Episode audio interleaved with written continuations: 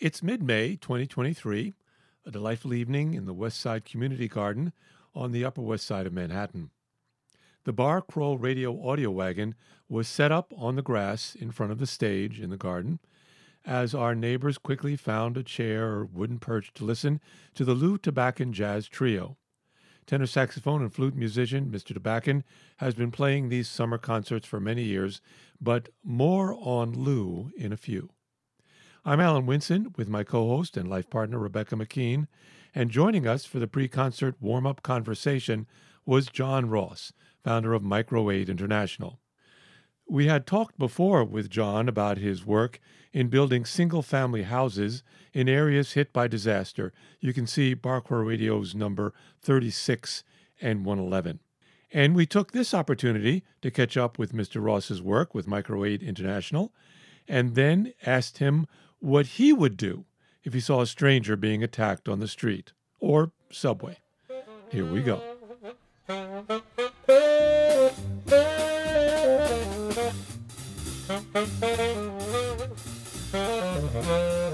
Now I'm not kidding. He goes, I was a better man as a woman with you than I was ever as a man with a woman. That's from Tootsie, no? Yeah. Yes. And- yeah. Oh, hi. Hello. Yes. And, and that delivery is why John didn't get the part.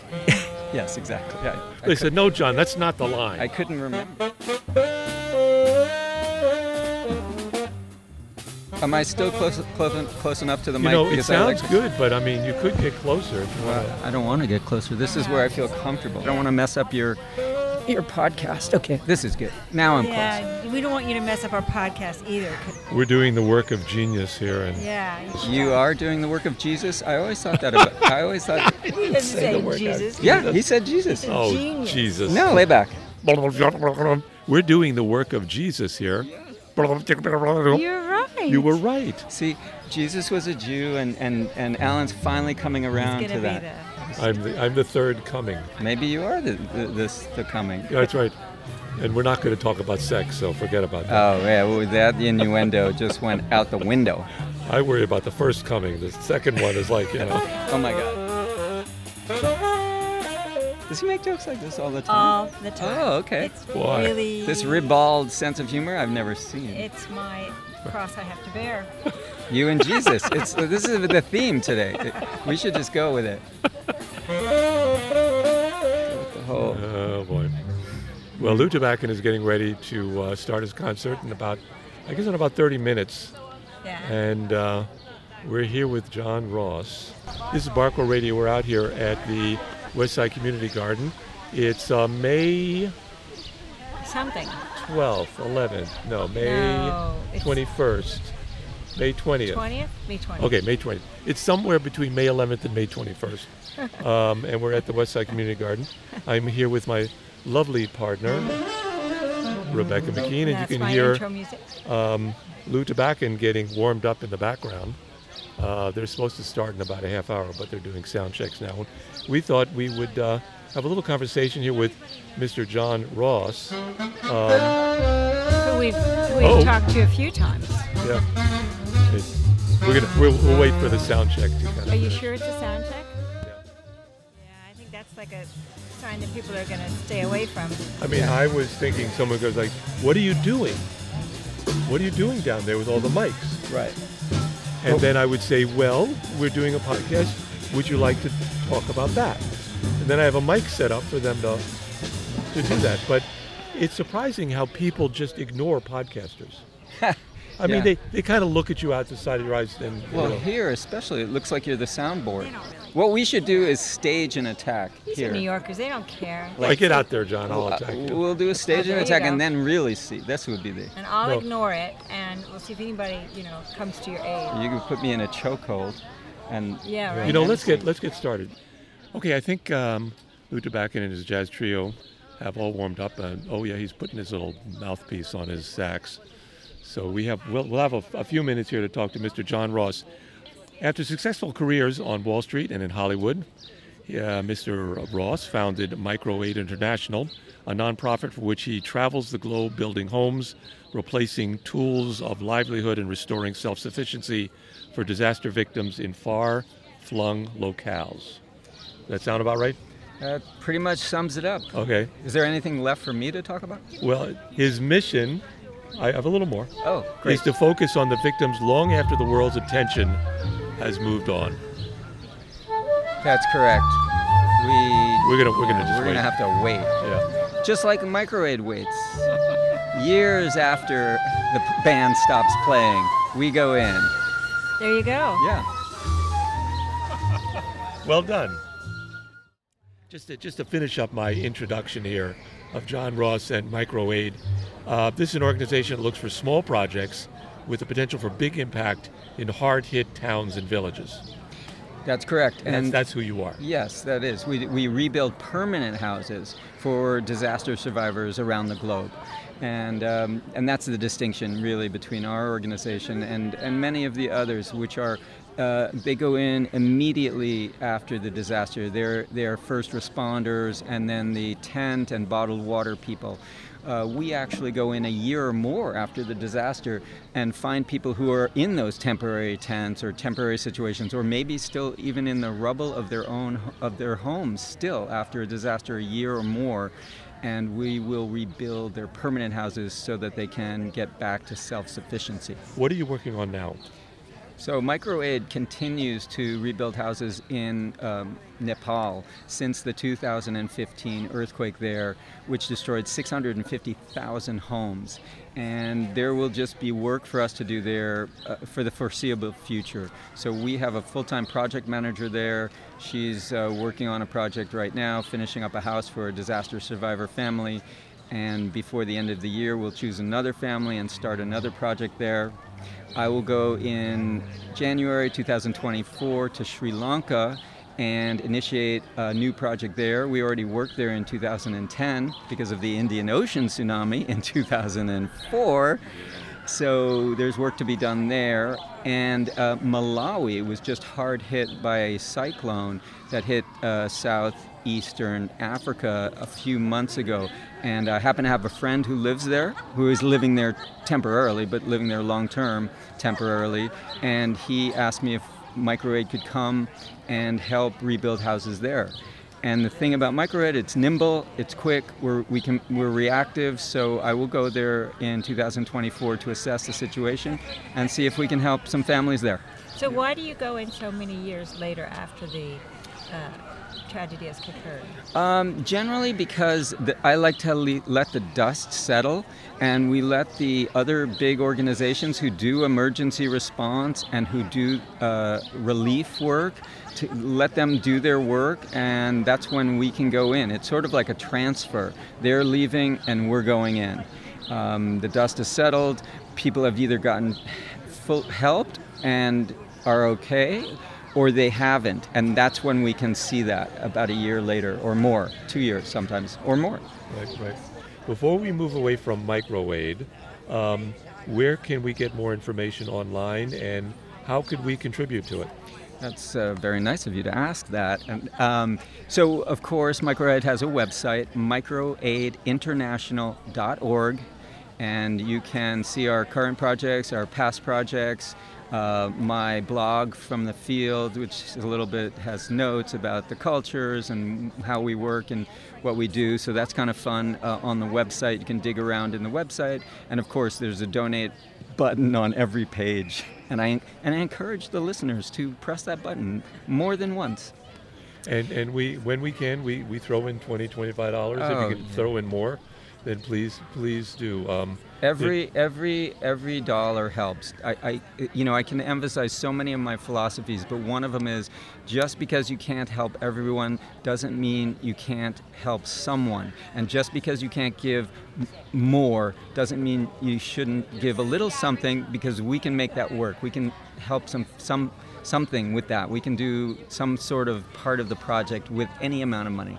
and I, I just want to add one more thing because I just kind of discovers that every dollar that is sent out to you every friggin' dollar gets put into these building of these houses I mean it's the overhead is paid someplace else That's true. Uh, it was a concept from, from the beginning when I created this organization to always be able to tell donors that 100% of their donation goes to m- local materials and local labor to the projects because the board of directors and I cover all of our overhead costs. Great. I, I, I think we have a few minutes to talk about this question that I've been wanting to talk about. Just recently, um, a young man uh, was attacked and killed on the subway um, because he was going a little crazy. Sometimes that happens on the subway. Um, Mr. Neely, and he was killed by Mr. Penny, who was a former Marine, put him in a chokehold and killed him. Um, and the question, and then and no one really did anything about it. No one stopped them.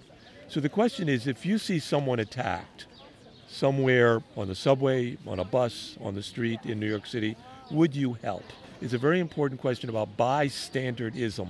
Well, I would argue, though, that two people did do something. One person yelled at them, and another person videotaped it, which is something in, in, in regards to what was But going no on. one reached over and, and said, "Get off this guy." No. I just read a pretty detailed article in the New Yorker about this, and there were two people actually holding his arms down and restraining him ex- ex- uh, m- more.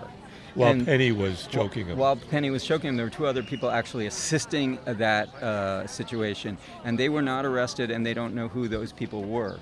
So this is um, this is an interesting thing, and and and you mentioned that someone was, you know, uh, that uh, Jordan Neely was going crazy. He was crazy. He was very well known by the uh, institutional authorities here in New York City. He's been in and out of institutions for a long time. He's had a very very sad uh, life. His mother was killed, I think, in front of him. It's pretty uh, pretty horrible. So this brings up a lot of questions of our how we handle people with uh, mental disabilities or mental problems.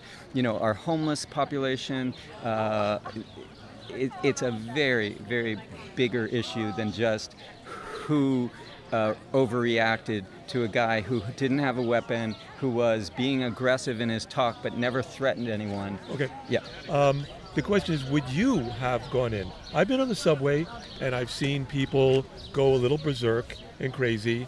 Uh, they didn't touch me, and basically I just moved away. Right. I didn't put him in a chokehold. Right, Right. right. Um, but if I were to see Mr. Neely being attacked, back in 1964, there was a woman, Genovese, who was killed, and no one did anything about it. Would I have done anything? I'm not sure I would have. Right. And I, want, I wonder what you feel. Becky, would you have done anything? Well, I did once. I did once. Um, there was a man that had was holding another man down. They were both in regular clothes. I didn't know. I had no idea what the circumstance were, but I went over and I was yelling at him to let him go, let him go. Don't you stop, stop hurting him, and he said something that kind of indicated, and I re- realized that he was a police officer. And I, um, and he, it, I didn't see the, the man wasn't being choked. I could, you know, so I, I just kind of left. So I don't know. Well, you I don't know did if that- something. I just yelled at him. You did something. You know, it, it, it happens, though, that sometimes people who do intervene, that they themselves get hurt. I Right, mean, there's I was- instances of that. I was afraid of that. I was afraid if he if he w- were actually you know some kind of someone in a gang or something that he might turn to hurt me, and I was very afraid. And I argued with myself about going forward. Yeah. And finally, I just And see, I, I kind of got angry at you for getting involved. Because right. I don't want you, to get hurt. that? Yeah. Yeah, Yeah. yeah, yeah. Yeah. Um, many, many years ago in, in Los Angeles, was working in a place called Tom Bergin, and I went out to the. I was uh, taking a break, and I was in the parking lot, and a man and a woman have an argument, and I yelled and I said, you know, don't don't hurt her, don't hurt her, leave her alone, and the woman attacked me. Interesting. yeah. A- among us right here, we've sort of answered the question for ourselves because I, I would answer it this very similarly. I will get involved if I see someone being choked out, being overly restrained to that to the extent that his that it went it that Neely thing went on for 15 minutes. We need to get involved if we see someone who seems to be uh, being overly uh, uh, hurt.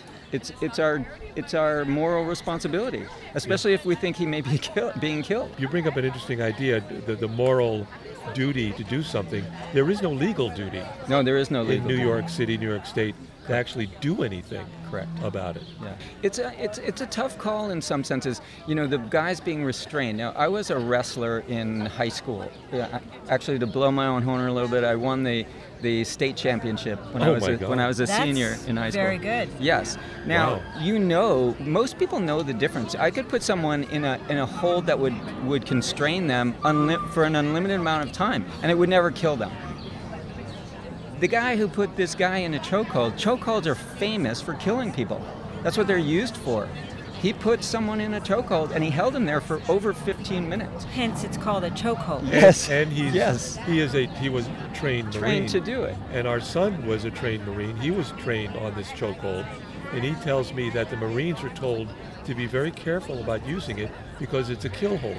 That guy is trained to kill people, and this was a was a, a hold that kills people, And it, and, and it killed somebody. and it Yeah. did kill somebody. Right, right. Yeah. But um, you know, you, it, it's an interesting question, and especially in this day and age, when everything uh, is, seems like a video game. Everyone's inured to reality. You know, someone in a chokehold. Oh, that's they just saw that 20 minutes ago when they were playing some first-person shooter game on their cell phone. Um, i i sometimes it becomes unreal, and in, and instead, like Becky said, that uh, people didn't even respond. A lot of people were, or someone was filming it. Maybe more people that's what they do now. They I think know. they think they're at a concert, some kind of entertainment. But uh, maybe they're filming it so that that some kind of justice is done too. I don't, you don't know that their too, motivations. for sure. That's you're absolutely you know, right. I might not be brave enough to, to approach someone who's scary looking and try to stop him physically, but I might, you know, say, "Stop it! You, sh- you shouldn't do that." And, and I'm filming you. Very I'm good filming point. you. Very good point. Absolutely, I, t- I totally agree. So it becomes like what what is the best approach to stopping someone from being attacked? Do you actually put the hands?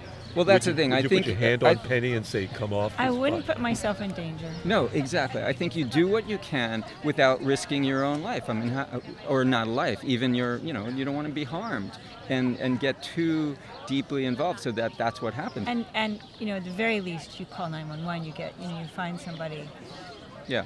That's in And people did that in the subway. They, a lot of people were calling 911 throughout it. A, a number of people con, uh, contacted the conductor. And so those things were happening. But because of the train was moving, it was between stations, there was uh, 10 to 15 minutes where there was no help for this guy. And that's, I guess, the question of like, when does the bystander jump in and say, we have to take these matters into our own hands?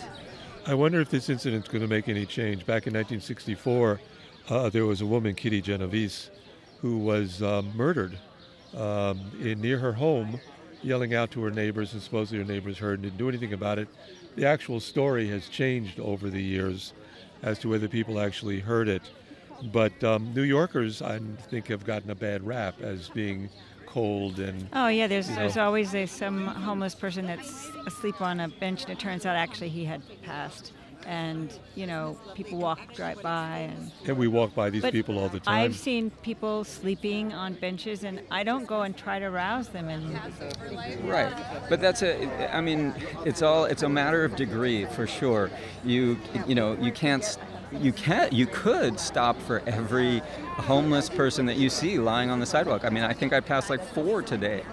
Um, so if that's going to be your mission, you can do that. Uh, But this question, I mean, so that's a whole other question. But this question is, if you see someone actually being restrained or hurt, what do you do? Um, the next question might be, what's our responsibility when you see anyone in a, a- a who is suffering? You know, are, do we have what is our responsibility there? Okay, that's the question here we're asking out at the West Side Community Garden today. I think it's an important question, and uh, we're going to keep thinking about it. This idea of bystandardism. We're speaking here with John Ross of MicroAid International. Uh, thank you very much for sharing your ideas on this very important question. If someone, if you see someone being attacked, should you get involved? Uh, what what what would you do? We're getting ready to listen to Lew Tabackin's jazz trio. Uh, we're going to play some of the music from the concert, so uh, that should be fun. Thank you, John. Thank you very much. And now for some samples of the pieces played by the Lew Tabackin Jazz Trio with Boris Kozlov on bass and Jason Tiemann on drums. It includes two flute pieces by Tabackin, Garden and Lifetime, and Out of This World. A piece he wrote named after the B flat Tokyo jazz bar he plays at called B flat Where It's At, a Billy Strayhorn standard, Daydream, and the concert ended with a bunch of tunes by George Gershwin. After that, you can hear parts of an interview I had with Lew Tabackin in his Upper West Side apartment about four years ago.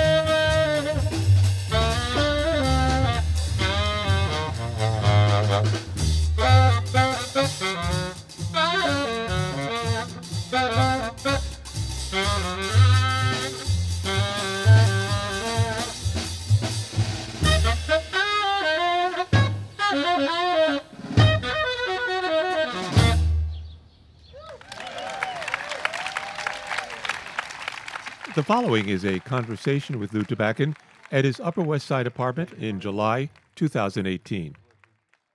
What is your connection with the West Side Community Garden? Well, I guess it's basically Randa. Randa Uh, Kirschbaum. Yeah, she. Uh, we had a mutual friend who was a drummer, a great drummer, uh, and a lawyer, Pete LaRocca, and she she was very friendly with Pete, and so she asked Pete to do it, and Pete said, "No, I don't do trios because they only ha- they can only do a trio." He's, he Pete's a drummer, and he he likes to play in bigger bigger ensemble. He says, Yeah, they only have a little space there yeah, in, but in the you know, but garden. anyway, he just that's his proclivity.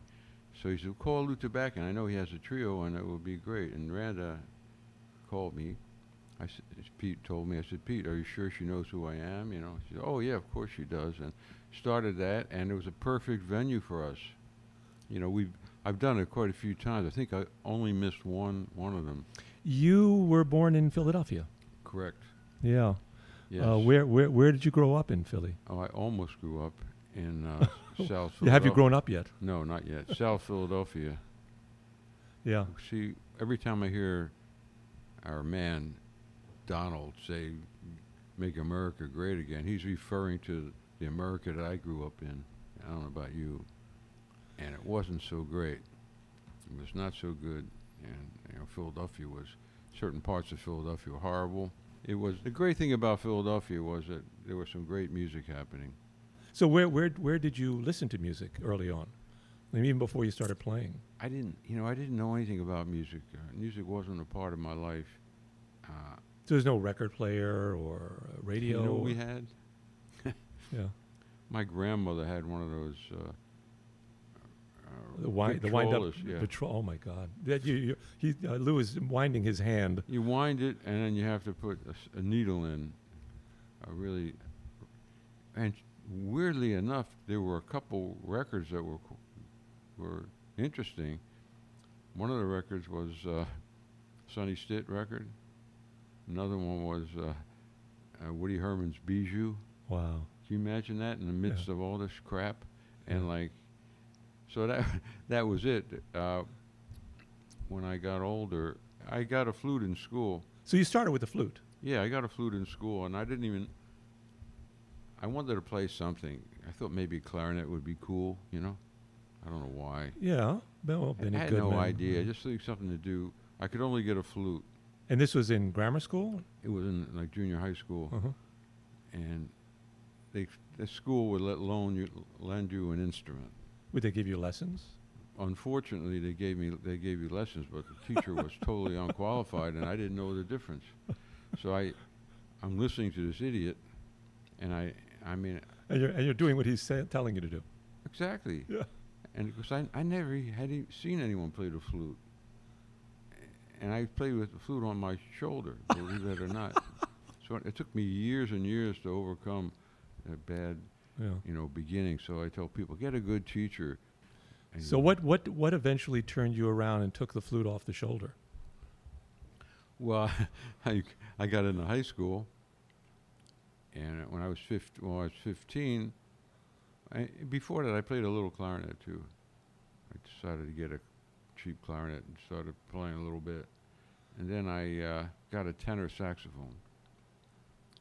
And so that opened my ears and opened my mind. There was a guy next door, we had lived in a row house and he was a little older than me, and I kind of admired him because he, he, uh, for some reason, he acquired a fancy car and he had a record collection, and he let me listen to some of his, his some stuff that he Cool had. guy.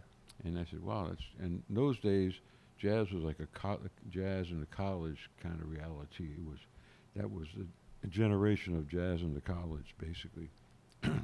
so I started to listen to stuff, and interesting enough, and well, I, I did an interview in Tucson.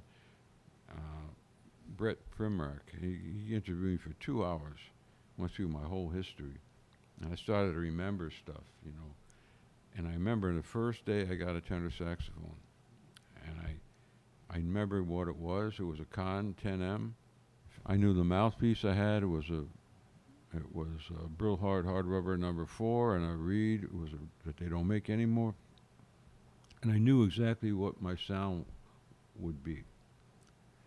And But I, you were very young. I was I was 15, and uh, Well, other other other kids around were doing other things. They weren't Yeah, playing yeah, music. What was it that turned you on to doing this? Well, I, I, I just wanted to do it, you know, and then I was attracted to uh, Philadelphia was um, amongst white musicians. Uh, Al Cohn was a big hero, so uh, I got a couple of records of his. Um, some people, old, little older saxophone player like Frank Tiberi, if you know he he was uh, he became the director of the Woody Herman band year, a few years back. Anyway, he he said, "Why don't you try to check out this album?" So anyway, I had that sound in my head, and I could, after like four hours, I could approximate it. So I had a talent for For uh, hearing something and then tonal, playing it. tonal, tonal. Um, I'm kind of tonally oriented, Mhm. like sound oriented. Like I really am into sound. I don't practice a lot of notes, but I try so hard to get a sound that I want to get. The tendency nowadays is, is deals more with uh, velocity than than sound.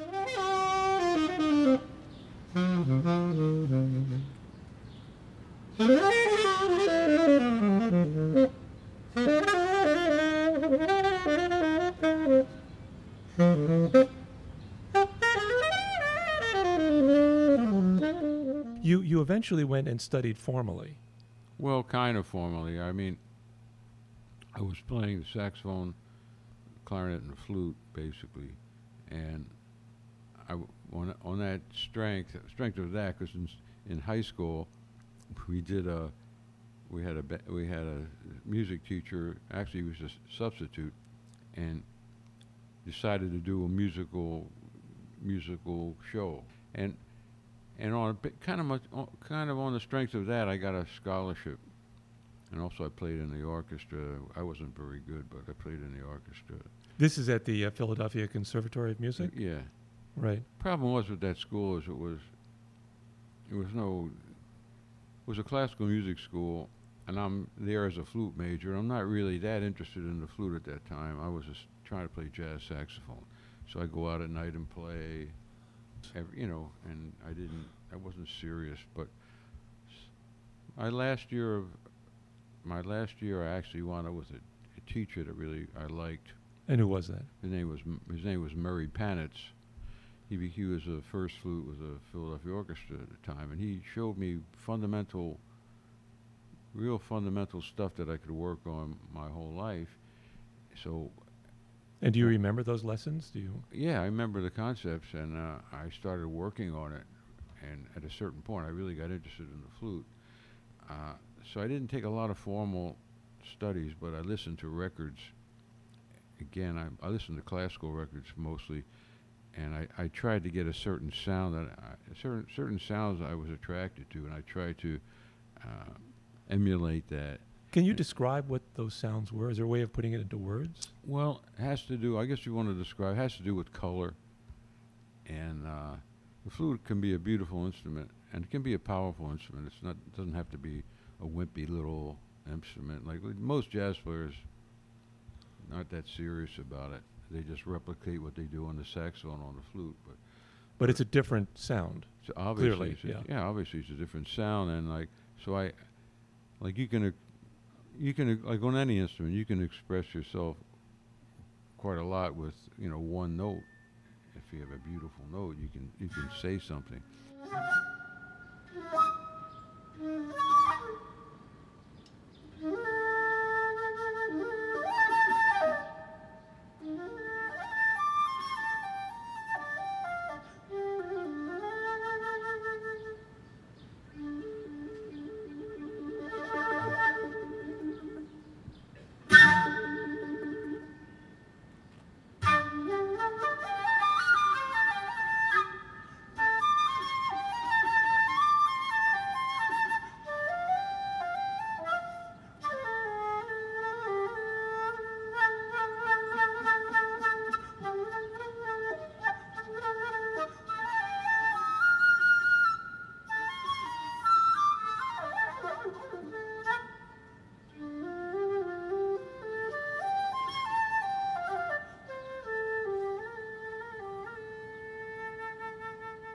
So I, I attracted to certain players.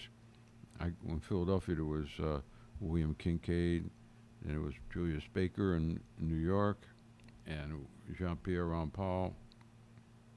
And there was a flute player that used to teach at Yale. His name was Tom Nyfenger. I was attracted to, to his sound. I I really liked his something about his sound. So I. I where were you hearing these people? Were they on records? Yeah, on records. Yeah, Yeah.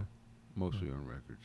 You know, and uh, although I was fortunate enough to attend uh, William Kincaid's uh, farewell recital in Philadelphia, which was quite amazing. So anyway, I, I got beginnings of being attracted to the flute, but the, on the other hand, I was playing the tenor, and I, I got into, you know, normal prog- progression. Uh, Sonny Rollins. I really love Sonny Rollins. I still do. And uh, Coltrane. I used to emulate Coltrane. And at a certain point, I said, "Wow, that's pretty stupid." I started. I mean, emulating instead well, of being your own. Well, like yeah, of course, I'm I'm I'm listening to other white saxophone players trying to play like Coltrane. yeah. And I said, "What a stupid! They sound so stupid." And I probably sound just as stupid. I don't think I did actually. I had some little recordings that kind of captured uh, the essence of the sound. But I was a method actor. I get on the bandstand and I'm pretending to be somebody I'm not. So that's stupid right there. So then I, I made it a point through the help of a trombone player who had a record collection to to listen to the tradition. So I started checking out the tradition of jazz saxophone right. and uh, I, uh, he played a lot of the great players that I had never had much. I never listened to much, or at all. He played like Lester Young. I mean, Lester Young is perfection. I mean, was so great. And then played Ben Webster. And Toshiko has a great uh, description of his playing. It's tragic beauty. Ben Webster got something, another thing. It's, it's amazing. And then you know Don Byas. I never heard the saxophone played like that well. And it got to Coleman Hawkins, and it was too difficult for me. I couldn't understand Coleman Hawkins. and then years later, the light bulb went off. I said, "Well, that's that's it. That's the source of everything." So I really became inspired by him. But anyway, you, you absorb it. It's like osmosis.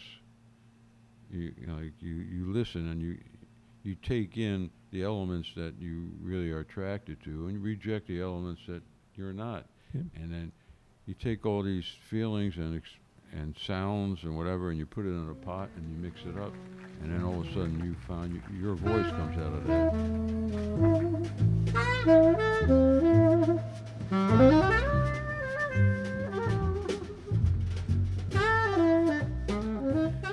I'm Alan Winson, and you've been listening to this Bar Radio podcast.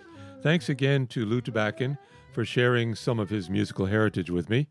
And you can hear the entirety of this 2018 conversation at barcrawlradio.com or wherever you get your podcasts.